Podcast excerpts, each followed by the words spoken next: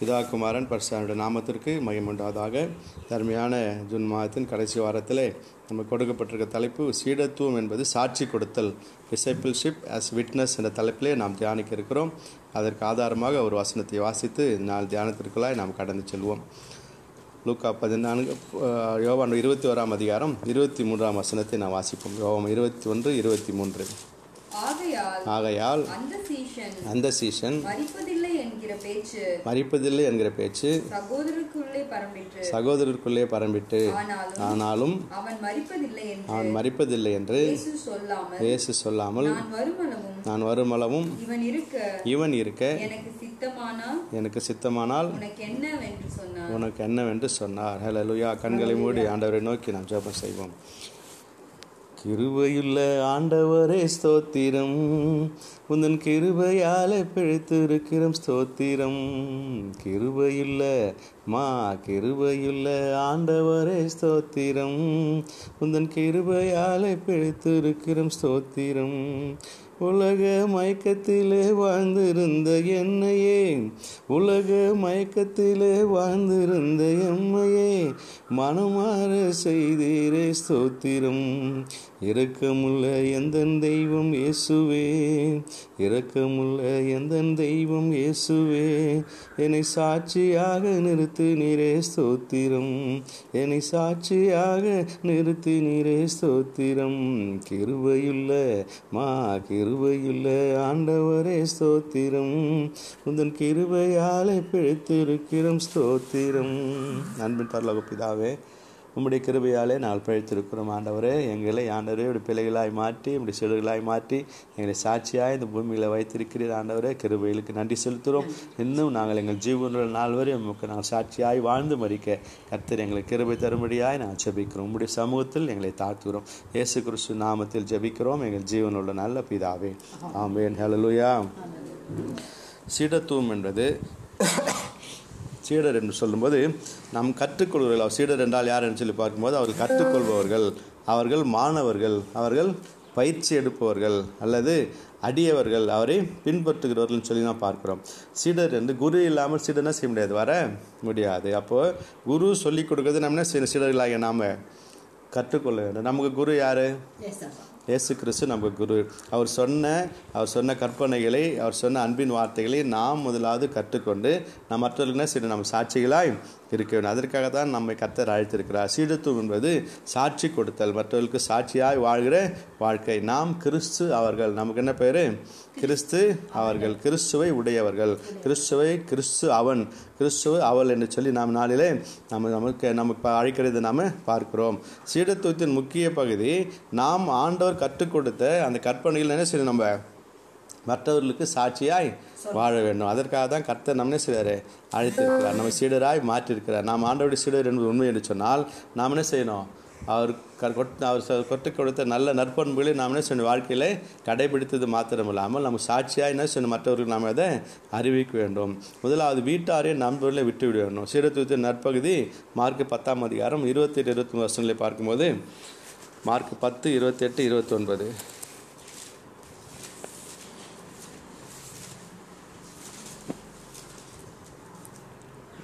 Mark பத்து இருபத்தெட்டு இருபத்தொன்று அப்பொழுது அப்பொழுது பேதுரு அவரை நோக்கி இதோ நாங்கள் எல்லாவற்றையும் விட்டு உம்மை பின்பற்றினோமே என்று சொல்லத் தொடங்கினான்.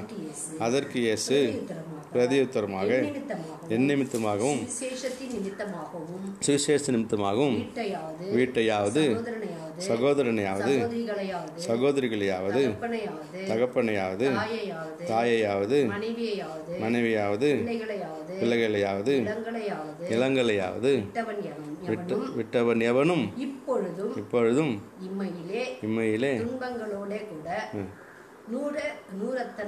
நூறத்தனையாக வீடுகளையும், சகோதரரையும் சகோதரிகளையும் தாய்களையும், பிள்ளைகளையும் நிலங்களையும் மறுமையிலே நித்திய ஜீவனையும் அடைவான் என்று நித்திய மெய்யாகவே ஜீவனை அடைவான் என்று. மெய்யாகவே அவங்களுக்கு சொல்லுகிறார். ஹalleluya.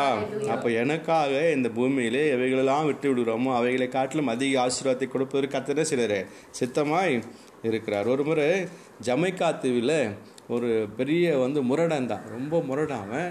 அவன் வந்து முரட்டு தொழில் அவனோட வேலை அவன் பாக்ஸிங்லாம் தெரிஞ்சு வச்சுருந்தான். அப்படிப்பட்ட முரடன் என்ன செய்தான்? ஒரு முறை ஒரு கூட்டத்தில் போயிட்டு என்ன செஞ்சுருக்கான்? அவன் கூட்டத்தில் சத்தியத்தை கேட்கும்போது மனம் மாறிட்டு மனம் மாறிட்டு ஆண்டவர் ஏற்றுனுக்கான் ஏற்றுனுக்கும் போது அவனுடைய குணமெல்லாம் மாறிடுச்சு. பழைய அந்த முரட்டு குணம் முரட்டு சுவாபம் அவனுடைய இந்த கோபம் எல்லாம் குறைஞ்சிச்சு. இப்போ வந்து ஒரு புது மனிதனை சீட்டை தான் அவன் மாறிட்டான். அப்போது அப்படி இருக்கும்போது ஒரு முறை ஒரு பெரிய ஹோட்டலில் போகிறான் ஹோட்டலில் போனப்போ இவனை பார்க்குறவங்களாம் பயப்படுறாங்க. பயந்துட்டு இவனை பார்த்துட்டு நான் இவன் பழைய ஆள் தான் நினச்சின்னு எல்லாம் பயப்படுறாங்க. ஆனால் அவன் புதுசாக மாறிடுறான விஷயம் அவங்களுக்கு தெரியல. அப்போது அவனை வந்து ரொம்ப எல்லோரும் கேலி செய்கிறாங்க அவனை கிண்டல் பண்ணுறாங்க அப்போது பழைய ஆளாக என்ன பண்ணியிருப்பான் அவன்? கேலி செய்த நேரத்தில் எல்லாரும் என்ன பண்ணிருப்பான் அவன்? கோபமாக தாக்கி இருப்பான் அவன் வந்து கம்முன்னு இருந்த பார்த்தோன்னே இன்னும் கிண்டல் அதிகமாக பண்ணோன்னே அவன் மேலே சுடு தண்ணி ஊற்றுறாங்க சுடு ஹாட் வாட்டர் அவன் மேலே ஊற்றுறாங்க ஊற்ற உடனே அவன் சொல்கிறான் இதுமாரி ஏசு கிறிஸ்து என் உள்ளத்தில் இருக்கிறதுனால என்னால் செய்ய முடியல. இயேசு நான் உங்களுக்கு காட்ட விரும்புகிறேன் அதனால் நான் இப்போ நான் அமைதியாக இருக்கிறேன். அப்படின்னு சொல்லி அவன் எல்லார் மத்தியிலையும் தன்னுடைய சாட்சி அவன் சொல்கிறான் அப்படின்னு சொல்லி பார்க்குறோம். அப்போ ஒரு மனிதனுக்குள்ளே ஆண்டவர் வந்துட்டார்னா அவன் ஆண்டோட சீடனாய் மாறிட்டார்னா கண்டிப்பாக அவனுடைய பழைய வாழ்க்கை என்ன செய்யணும்? கண்டிப்பாக மாறணும். அப்போ தான் உண்மையான சாட்சி. அப்போ கர்த்தர் நம்ம கூட என்ன சொல்கிறாரு இது எல்லாவற்றையும் காட்டிலும் நீங்கள் என்ன என்ன செய்யணும் நீங்கள் அதிகமாக நேசிக்கணும். தன் மனைவியை நேசிக்கிறவன் இந்த உலகத்தின் பகல் நேசிக்கிறவன் எனக்கு பார்த்துட்டு எனக்கு சீட நல்ல அப்படின்னு சொல்லி சொல்கிறார் லூக்கா ஐந்தாம் அதிகாரம் இருபத்தி ஏழு இருபத்தெட்டு வருஷங்களை பார்க்கும்போது நாம் இந்த உலகத்தின் வேலையை விட்டு என்ன செய்யணும்? அவருடைய வேலையை நாம் செய்யணும். லூக்கா ஐந்து இருபத்தி ஏழு இருபத்தி எட்டு. இவைகளுக்கு பின்பு புறப்பட்டு புறப்பட்டு ஆயத்துறையில் ஆயத்துறையில் உட்கார்ந்து உட்கார்ந்து உட்கார்ந்திருந்த லேவி என்னும் பேருடைய லேவி என்னும் பெயருடைய ஆயக்காரனை கண்டு ஆயக்காரனை கண்டு "எனக்கு பின் சென்று வரை வா என்றார். எனக்கு பின் சென்று வா என்று அவன் எல்லாவற்றையும் விட்டு விட்டு எழுந்து எழுந்து அவருக்கு பின் சென்றான். ஹalleluya. அல்லேலூயா. அங்கே போய் என்ன பண்ணுறாரு ஒருத்தனை பார்க்குறாரு. அவன் எங்கே பண்ணினாங்க எங்கே உட்காந்துருக்கான் அவன்? ஆயத்தூரையில் உட்காந்துனவன் வேலை செஞ்சுன்னு இருக்கிறான் அவனை போய் நேராக கேட்குறாரு என்ன கேட்குறாரு எனக்கு பின் சென்று வா அப்படின்னு சொல்லி சொல்கிறார் உடனே அவன் என்ன சொல்கிறான் எல்லாத்தையும் பின்ஸ் விட்டுட்டுனா சரி அவர் பின்னாடி அவன். அப்படியே அவன் போயின்னு இருக்கிறான். அப்போது ஆண்டவர் கூட்ட ஆண்டவர் கூப்பிட்ட உடனே என்ன சரி நம்ம கண்டிப்பாக போயே ஆகணும். இவைகளெல்லாம் நம்ம கூட எடுத்துன்னு வந்து யார் என்ன பண்ண கண்டிப்பாக சொல்லவே முடியாது. ஆனால் ஆண்டவர் அழைத்தா நம்ம உடனே என்ன தான் பண்ணணும் நம்ம? போய் தான் ஆகணும். அதில் எந்த விதமான சந்தேகமும் இல்லை. ஒரு முறை ஒரு ஆராதனை நடத்திருந்திருக்கார் ஆராதனை நடத்தின வந்தோடனே அந்த ஆய ஆயர் வந்து வெளியே நின்று எல்லாரையும் வரவேற்பு சொல்லி எல்லாருக்கும் அவரை சமாதானம் சொல்லி அனுப்பினிருக்கார். அப்படி சமாதானம் சொல்லி அனுப்பினப்போ ஒரு வக்கீல் வந்திருக்கார். வக்கீல் வந்து ஐயா நான் மூன்று வாரமாக இந்த சர்ச்சுக்கு வரேன். நான் ஆண்டவரை ஏற்றுக்கினேன் என்னை வந்து சபையில் நீங்கள் சேர்த்துக்கணும் அப்படின்னு சொல்லி சொல்லியிருக்கார். உடனே அந்த ஆயர் கேட்டாரா நீங்கள் எதனால் எது எப்படி நீங்கள் சபையில் வந்து ஆண்டவர் நீங்கள் எது எதன் மூலமாக நீங்கள் ஆண்டவர் ஏற்றுக்கினீங்க அப்படின்னு சொல்லி கேட்டப்போ அவர் சொன்னாரா ஐயா நான் ஒரு வாரம் வந்து இது மாதிரி வெளியே நின்றுட்டு இருந்தேன். ஒரு அம்மா வயசான அம்மா அவங்க கீழே இறங்க முடியாமல் வந்து கஷ்டப்பட்டுதாங்க. நான் அவங்கள அவங்க இறங்குறதுக்கு நானே செஞ்சேன் நான். உதவி நான் செஞ்சேன். செஞ்ச உடனே அவங்க என்ன பண்ணாங்க அவங்க இறங்கி கீழே இறங்கிட்டு என்னை பார்த்து அன்பா சிரித்து என் நேசுவை நேசிக்கிறாயா? அப்படின்னு சொல்லி கேட்டாங்க. என் இயேசுவை நேசிக்கிறாயான்னு அந்த கேள்வி ஒரு கேள்வி கேட்டாங்க. அந்த கேட்ட கேள்வி என் மனசில் போய் வீட்டிலலாம் என்ன செஞ்சது அப்படியே? எனக்கு பேசினே இருந்துச்சு. அப்போ ஆண்டோட நான் அன்பை உணர்ந்து நான் முழங்கால் படிட்டு நானுட்டு நான் ஜெபம் பண்ணேன். அப்போது ஆண்டோட அன்பு என் உண்மையாக என்ன செஞ்சேன்னு ஆட்கொண்டுச்சு அந்த அன்பு தான் என்ன என்ன செய்து இப்போ? ஆண்டோடைய பிள்ளையாய் மாற்றி சீடராய் மாற்றி நான் அவர் சபையில் சேர்றதுக்கு என்ன இன்னைக்கு கொண்டு வந்து இருக்குது. அப்போது நம்ம நம்முடைய வாழ்க்கையில் யாருக்காவது ஆண்டோட அன்பு நம்ம அறிவிக்கிறோமா? என் இயேசுவை நேசிக்கிறாயா? என் ஆண்டவரை நீ ருசிக்கிறாயான்னு சொல்லி இதற்கு நாம் யாரையாவது கேட்குறோமா? தம்பி நீ கேட்டிருக்கா இது வரைக்கும் கேட்டதில்லை.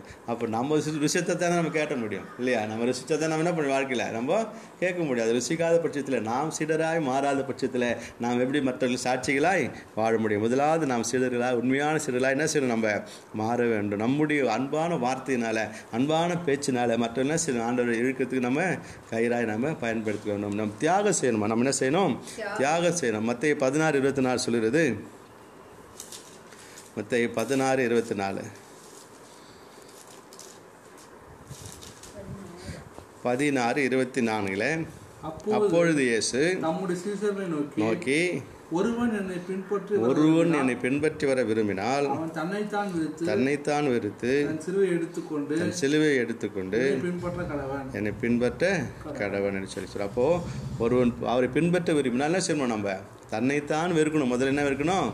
தன்னைத்தான் வெறுத்து தன் சிலுவையை எடுத்துக்கொண்டு வர வேண்டும். தன்னைத்தான் வெறுத்தா மாத்திரம்தான் ஆண்டவருக்கு சீடராய் மாற முடியும். ஆண்டவருக்கு சாட்சியாய் வாழ முடியும். முதலாவது தன்னைத்தான் வெறுக்கணும். We should sacrifice our cells நம்ம தானே செய்யணும். நம்முடைய தியாகம் செய்யணும். நம்ம தியாகம் செய்யணும். நம்ம வெறுக்கணும் அப்படின்னு சொன்னால் நம்முடைய ஆசைகளை இச்சைகளை எங்கே இருக்கணும். கிறிஸ்துவனுடையவர்கள் தங்கள் ஆசை இச்சைகளை சிலுவையில். சிலுவையிலே அறிந்திருக்கிறார்கள். அறிந்திருக்கிறோமா? இல்லை இன்னைக்கு இந்த வரைக்கும் நம்ம என்ன செய்யல? சொல்லி கொண்டு தான் இருக்கிறோம் கிறிஸ்துவல் சொல்லி வாழ்ந்து கொண்டு இருக்கோம் அதனால் ஆசை இச்சைகளை சிலுவையில் வரைக்கும் நம்ம. அறையலை. அப்படி அறைந்தால் மாத்திரம்தான் தன் சிலுவை எடுத்துக்கொண்டு சொல்லி அவரை பின்பற்ற முடியும் என்று சொல்லி ஆண்டவனே சிலருங்க சொல்லுகிறது நாம் பார்க்கிறோம். அப்போ கர்த்தர் இந்த நாளிலே நம்மை சீடத்துவமாய் நம்ம சீடர்களாய் மாற்றி இருக்கிறார் நம்ம எல்லாவற்றையும் விட்டு விட வேணுமா எல்லாவற்றையும் செய்யணுமா? விட்டு விட வேண்டும். லூக்கா பதினான்கு முப்பத்தி மூணு சொல்லுறது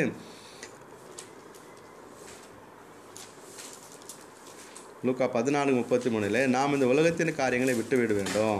யார் ஒருவன் தன்னை என்னை விட அதிகமாய் மற்றவர்கள் நேசி அப்படியே உங்களில் எவனாகிலும் தனக்கு உண்டானவைகள்லாம் வெறுத்து விடாவிட்டால் அவன் எனக்கு சீசனா இருக்க மாட்டான். அவன் எனக்கு சிஷ்யனாக இருக்க மாட்டான். நம்ம என்ன செய்யணும்? தியாகம் பண்ணணும்.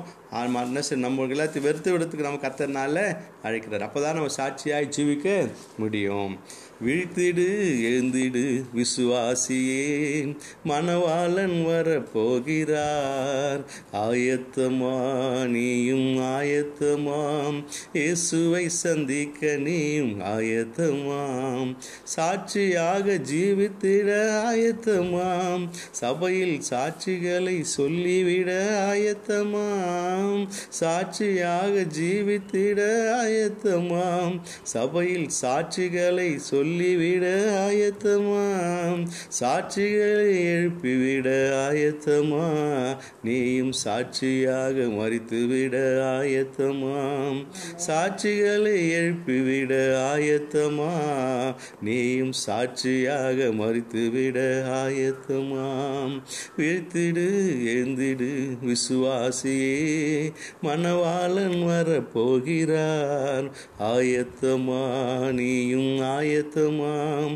இயேசுவை சந்திக்க நீயும் ஆயத்தமா ஹலலுயா தனக்கு உண்டானவில்லை விட்டு நம்ம என்ன செய்யணும்? தனக்கு உண்டானவில்லை நம்ம வெறுத்து விட்டால் தான் நம்ம ஆண்டோட சீடலாய் மாற முடியும். அப்புறம் உறுதியாய் நிற்கணுமா? நம்ம பெற்றுக்கொண்ட ஆசீர்வாதத்தில் நம்ம பெற்றுக்கொண்ட அன்பில் ஆண்டோடைய அன்பிலே நம்ம உறுதியாய் நிற்க வேண்டும். யோவான் எட்டாம் அதிகாரம் முப்பத்தோராம் வசனமாக சொல்கிறது நாம் ஆண்டவரத்தில் விசுவாசம் வைத்து கடைசி பரியந்தம் உலகத்தின் கடைசி பரியந்தம் நம்முடைய வாழ்நாள் பரியந்தம் நம்ம உறுதியாய் நம்ம நிற்க வேண்டும். யோவான் எட்டு முப்பத்தொன்னுமா நான் போகிறேன். நான் போகிறேன். பாவங்களில் சாவீர்கள் சாவீர்கள் நான் போர் இடத்துக்கு வர உங்களால் கூடாது நீங்கள் என் உபதேசத்தில் நிலைத்திருந்தால் நிலைத்திருந்தால் மெய்யாகவே என் இருப்பீர்கள் நீங்கள் உபசே உபதேசத்தில் என்ன செய்யணுமா? நிலைத்திருக்கோம் நான் உபதேசத்தில் நிலைத்திருந்தால் மாத்திரம்தான் மெய்யாகவே நம்ம என்ன செய்ய முடியும்? சிஷ்யர்களாய் இருக்கணும் சில சில பேர் நம்ம என்ன செய்கிறோம்? சில சமயத்தில் அதை விட்டு இடறி விடுகிறோம். சில உபதேசத்தில் நம்மளால் சில நிலைத்திருக்க முடியவில்லை. அவருடைய உபதேசம் உண்மையான உபதேசம் என்ன? ஆண்டோட உண்மையான உபதேசம் என்ன? மொத்தத்தில் அன்பா இருங்கள். மொத்தத்தில் எப்படி இருங்க? அன்பா இருங்கள் சொல்லி சொல்ல ஒரே வார்த்தையில் அன்பா இருங்கள் சொல்லி நம்ம பார்த்து சொல்கிறோம் நம்ம இருக்கிறோமா? உபதேச சில சமயம் என்ன பண்ணுறது நம்ம? நிலைக்கிறது இல்லை. இல்லைங்களா? உபதேசத்தில் நம்ம நிலைக்கிறது இல்லை. ஒரு முறை ஒரு ஊழியர் என்ன செய்தாரோ உபதேசம் வந்து உபதேசம் அவர் எல்லா ஒரு ஊருக்கு போயிருக்கார். ஒரு ஊருக்கு போயிட்டு அந்த ஊரில் எல்லாம் உபதேசம் பண்ணியிருக்காரு உபதேசம் பண்ணி எல்லாரையும் அன்புனால இழுத்துருக்கிறார். இழுத்து வியாதியஸ்தன்கிட்ட ரொம்ப அன்பு காட்டி இன்னும் அதிகமாக அன்பு காட்டியிருக்காரு. அப்போது வியாதியஸ்தன் என்ன பண்ணியிருக்காரு சாதாரணமாக இருக்கிற ஊழியத்தை விட வியாதியஸ்தன் மேலே கரிசனியாக அன்பாக என்ன பண்ணிக்கிறார் அது வெக்கெல்லாம் பார்க்குறாங்க. பார்த்தா கூட அவங்கெல்லாம் சரி ஆண்டவரை ஏற்றுக்கல. ஒரு முறை அவங்க மனைவி ஊர்லேருந்து வராங்க. துறைமுகத்தில் போய் அழிச்சுன்னு வரலான்னு சொல்லி போகும்போது அப்போ அவருக்கு என்ன செய்தி கிடைக்கிது? அன்பா அவங்க ஆவலாக காத்துனுதாரு? மனைவி வருவா சொல்லிட்டு. அப்போது வழியிலேயே அவங்க மனைவி இருந்துட்டாங்க. அப்படின்னு செய்தி அவருக்கு அந்த கடற்கரையில் தெரியப்படுது. உடனே அவர்னே சிலர் எதுவும் அவர் சொல்லலை யாரையும் கொள்ளல உடனே அவங்க மனைவி அடக்கம் பண்ணிட்டு மறுபடியும் முன்பு செய்து ஊழியத்துட்டு என்ன அதிகமாக அப்போது அதிகமாக ஊழியம் செய்கிறார் அப்போது எல்லாரும் ஆச்சரியப்பட்டு கேட்குறாங்க இது மாதிரி மனைவி இருந்து இருந்து இருந்துட்டாங்க. அந்த நிலைமையில என்ன செய்கிறாரு ஆண்டவர் வெறுக்காத மறுபடியும் அதிகமாக ஊழியம் செய்கிறாரு அப்படின்னு சொல்லி எல்லாரும் போய் கேட்குறாங்க எப்படி உங்களால் மொத்தம் இந்த ஊழியம் செய்ய முடியுது? அப்படின்னு சொல்லி கேட்டப்போ அவர் சொல்கிறாரு ஏசு என்னோடு இருக்கிறாரு. ஏசு எனக்குள்ளே இருக்கிறாரு. அதனால் நான் ஏசு நண்பு என்ன செய்கிறேன் எப்போதும் மற்றவங்களுக்கு. நம்ம அடுத்தபடியாக நான் வெட்கம் இல்லாமல் பயம் இல்லாமல் ஆண்டவரை குறித்து நாம் சாட்சியாய் மற்றவர்களுக்கு அறிவிக்க வேண்டும். அதற்காக தான் நீங்களும் நான் சிறுகளாய் அழைக்கப்பட்டிருக்கோம். ரெண்டு திமுறை முதலாம் அதிகாரம் எட்டாம் வருஷமாக சொல்லுகிறது நாம் ஆண்டவருக்காக என்ன செய்ய வேண்டுமா ஆண்டவருடைய நாமத்தை நாம் சற்றும் தயங்காமல் ஆண்டவர் செய்த நன்மைகளை மற்றவர்களுக்கு நாம் அறிவிக்கிற பிள்ளைகளாய் நாம் சீடர்களாய் நாம் வாழ வேண்டும். ஆகையால் ரெண்டு திமுறை முதலாம் அதிகாரம் எட்டாம் வசனம்.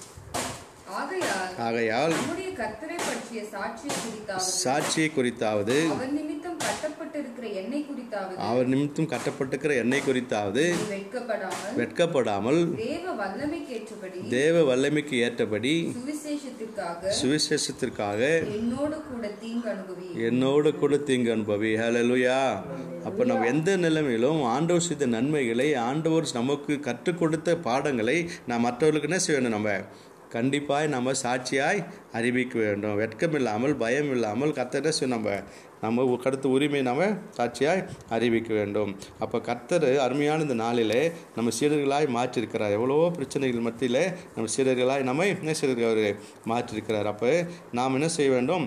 மற்றவர்களுக்கு நாம் என்ன செய்யணும்? தைரியமாக நம்ம அறிவிக்க வேண்டும். பரிந்து பேசும் உள்ளம் தாரும் பாவிகளை மீட்பதற்கு பரிந்து பேசும் உள்ளம் தாரும் பாவிகளை மீட்பதற்கு சீடராக அழைத்ததற்கு சாட்சியாக நிறுத்துமையா? இறக்க குணம் தாருமையா? உமதிரக்கம் பெறுவதற்கு இரக்க குணம் தாருமையா உமதிரக்கம் பெறுவதற்கு சீடராக அழைத்ததற்கு சாட்சியாக நிறுத்துமையா ஹலலுயாம் கடைசியாக நாம் எப்போதும் ஆயத்தமாக இருக்க வேணும் ஆண்டவருடைய அன்பை அறிவிக்க ஆண்டவர் நம்ம சிலராய் மாற்றிருக்கிற அந்த உண்மையை உணர்ந்து கொண்டு மற்றவர்களுக்கு நாம் அதை தெரிவிக்க நாம் எப்போதும் ஆயத்தமாய் இருக்க வேண்டும் ஒன்று பேதர் முதலாம் அதிகாரம் பதினைந்தாம் வசனமாக சொல்கிறது. பேதருக்கு எழுதின முதலாம் நிருபம் மூன்றாம் அதிகாரம் பதினைந்தாம் வசனமாக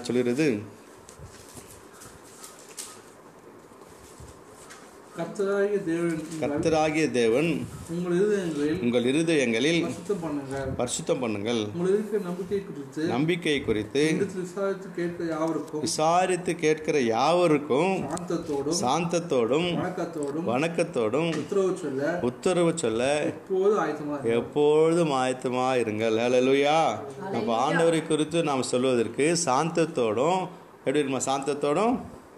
சாந்தத்தோடும். ம், வணக்கத்தோடும். உத்தரவு சொல்ல. எப்பொழுதும் ஆயத்தமாக இருக்கணும். நம்ம சாந்தமாக சொல்லணும் விஷயத்த வணக்கமாய் சொல்லணும். அப்போது எப்போது நம்ம என்ன செய்யணுமா ஆயத்தமாய் இருக்க வேணும் அதற்காக தான் கர்த்தர் உங்களை என்ன செய்யிருக்க நம்ம அழைத்திருக்கிறார். ஒரு ஜப்பான் நாட்டில் ஒரு பறவை இருக்குதா அந்த பறவை பேர் கார்மரான்ட் கார்மரான்னு வச்சு ஒரு பறவை அந்த பறவை அது என்ன செய்யுமா? அது வந்து போயிட்டு மீனுங்களை பிடிக்குமா? அது மீனுங்களை கார்மரான்னு சொல்லி அந்த பறவையோட பெயர். அந்த பறவையோட வேலை என்னன்னா அது போயிட்டு மீன் என்ன செய்யுமா? எவ்வளோ மீனா பிடிச்சிட்டு வந்துடுமா அதை இந்த ஜப்பான் நாட்டுக்காரங்க என்ன பண்ணியிருக்காங்க? அதை என்ன பண்ணியிருக்காங்க? அது பழக்கம் பண்ணி அந்த மீனை பிடிக்கிறதுக்கு பழக்கம் பண்ணி அது போய் மீனை பிடிச்சிட்டு இவங்களுக்கு கொடுக்குற மாதிரி அதை பழக்கம் பண்ணி வச்சுட்டுக்கிறாங்க. அது பழக்கம் பண்ணி வச்சுட்டு என்ன செஞ்சுருக்காங்க? அதனோட வேலையை என்ன இப்போ மீன் பிடிக்கிற வேலை. அதை அவங்க எடுத்துன்னு போய் அந்த பறவையை கப்பலில் எடுத்துன்னு போயிட்டு கடலில் வச்சுருப்பாங்க. வச்சுக்கின்னு அந்த மீனை போய் பிடிச்சிட்டு வந்து இது கொடுக்கணும். அது மீனை சாப்பிட்ற வழியிலன்னு சொல்லி என்ன பண்ணிருக்காங்க? அதனோட கழுத்தில் ஒரு வலையை மாதிரி போட்டுருக்காங்க. கழுத்தில் ஒரு வலையை மாதிரி போட்டோன்னே அது என்ன செய்ய மீனை உள்ள விழுங்க முடியாது. மீனை உள்ளே விழுங்க முடியாது. அது போய் பல மீனை மட்டும் பிடிச்சிட்டு வந்து எங்கே கொடுக்குமா கடலில் போயிட்டு. அவங்க கப்பலில் ஒன்று ஒரு மீனை எடுத்துன்னு வந்து எடுத்து வந்து அவங்களுக்கு கொடுக்குமா? அது போய் பிடிச்சின்னு வருமா? வந்து மீனை கட்டி என்ன பண்ணுவாங்க. திரும்பியும் அனுப்புவாங்க. அப்போ மறுபடியும் போய் மீனை பிடிச்சிட்டு வருமா? திரும்பி அதை கட்டின்னு அனுப்புவாங்க. அதே வேலையை அது செய்யுமா? அப்படிப்பட்ட அந்த கார்மரான் பறவை என்ன செஞ்சுருக்காங்க. அவங்க பழக்கம் பண்ணி அந்த மீனை பிடிக்கிறதுக்காக வச்சுருக்காங்க. என்ன கேட்டுக்கணும் அருமையான தோழர் பிள்ளைகளே. இன்றைக்கு கர்த்தர் உங்களையும் சீடராய் மாற்றி உங்களுக்கு ஆண்டுடைய அன்பை அவர் அவருடைய அன்பை நம்ம உள்ள இருதயத்திலே ஊற்றி நம்மை பழக்கம் பண்ணி வைத்திருக்கிறார். எதற்காக. மற்றவர்களை பிடிப்பதற்காக மற்றவர்களை பிடிப்பதற்காக என்ன செய்து கொண்டிருக்கிறாரு நம்ம வச்சிருக்கிறாரு அந்த மீனுக்கு எப்படி வளையம் போட்டாரோ அது போல் நமக்கு வளையத்தை போட்டு வச்சுருக்காரு. நம்ம என்ன செய்யறோம்? வளையத்தை கயிற்று வருஷத்தில் போட்டு நம்ம மீன் என்ன செஞ்சிடறோம்? நம்ம ஒழுகிறோம் அவர் கொடுத்த பொருட்கள் மூலமாக மனைவி ஊழியம் செய்வதுக்கு பதிலாக நாம் என்ன செஞ்சிடணும் அதை நம்ம சாப்பிட்டு ஏப் போட்டுறோம். வளையத்தை கயிற்று விசிறி போட்டு போயிடும் பிள்ளைங்க யோசித்து பாருங்க எவ்வளோ வருத்தம் கடவுளுக்கு. அப்போ நாம் ஆண்டவரை அறிவிக்கிற பணியில் சிடராய் வாழ்ந்து அவருக்கு சாட்சியாக ஜீவிப்பதற்காக கத்தர் அழைத்து கொண்டிருக்கிறார். தன் சிலுவை சுமந்து கொண்டு அனுதினமும் என்னை பின்பற்றி வராது எனக்கு சீசன் அல்ல அப்படின்னு சொல்லி சொல்கிறார் அப்படிப்பட்ட சாட்சியான வாழ்க்கை வாழ்வதற்கு கத்தர் தாமே ஒருவருக்கும் உதவி செய்வாராக. கண்களை மூடி நாம் ஜெபம் செய்வோம். அன்பின் பரலோக பிதாவே இந்த அருமையான நல்ல நாளிலே ஆண்டவரே இந்த காலை வேலையிலே நம்முடைய சமூகத்தில் எங்களை தாழ்த்துறோம். கர்த்தர் எங்களை சிடராய் மாற்றிருக்கிறீர் எங்களுக்கு உங்களுடைய அன்பை ஆண்டவரே கொடுத்திருக்கிறீர். இந்த அன்பிலே நாங்கள் நிலைத்திருக்கும். ஆண்டவரே இந்த அன்பு எப்போதும் எங்களுக்குள்ளே கடந்து வந்து நாங்கள் ஆண்டவரே சிடத்துவத்தை பெற்றுக்கொண்டு ஆண்டவரே நாங்கள் பூமியில் வாழ்கிற நாட்கள் எல்லாம் ஆண்டவரை உங்களுக்கு சாட்சியாய் வாழ்ந்து நாங்கள் ஆண்டவரே உம்முடைய அன்பை அறிவிக்க நீ எங்களுக்கு உதவி செய்யும்படியாய் நாங்கள் செபிக்கிறோம் ஒரே ஒரு வாழ்க்கை அந்த வாழ்க்கை உமக்காக இருக்கட்டும். ஆண்டவரே தொடர்ந்து கர்த்தர் எங்களை வழிநடத்துங்க. ஆசீர்வதிங்க எல்லா ஆண்டவர் எங்களை எல்லா காரியங்களிலிருந்தும் இந்த கொரோனா நோயிலிருந்து எங்களை தப்புவித்து ஆண்டவர் விரைவிலே நாங்கள் உண்மை ஆண்டவர் ஆலயத்தில் வந்து ஆராதிக்க கர்த்தர் நீர் உதவி செய்ய முடியாது நாங்கள் செபிக்கிறோம். சமூகத்தில் எங்களை தாழ்த்தி நாங்கள் ஒப்புக் கொடுக்குறோம். கர்த்தர் பெரிய காரியங்களை செய்கிறாங்க துதிக்கான மகிமை நமக்கு மாத்திரம் செலுத்துகிறோம். எங்கள் ஆண்டவர் மீட்பவர் ரட்சகரும் ஆகிய இயேசு கிறிஸ்துவின் வெளியேறப்பட்ட நாமத்தில் செபிக்கிறோம். எங்கள் ஜீவனுள்ள நல்ல பிதாவே. ஆமே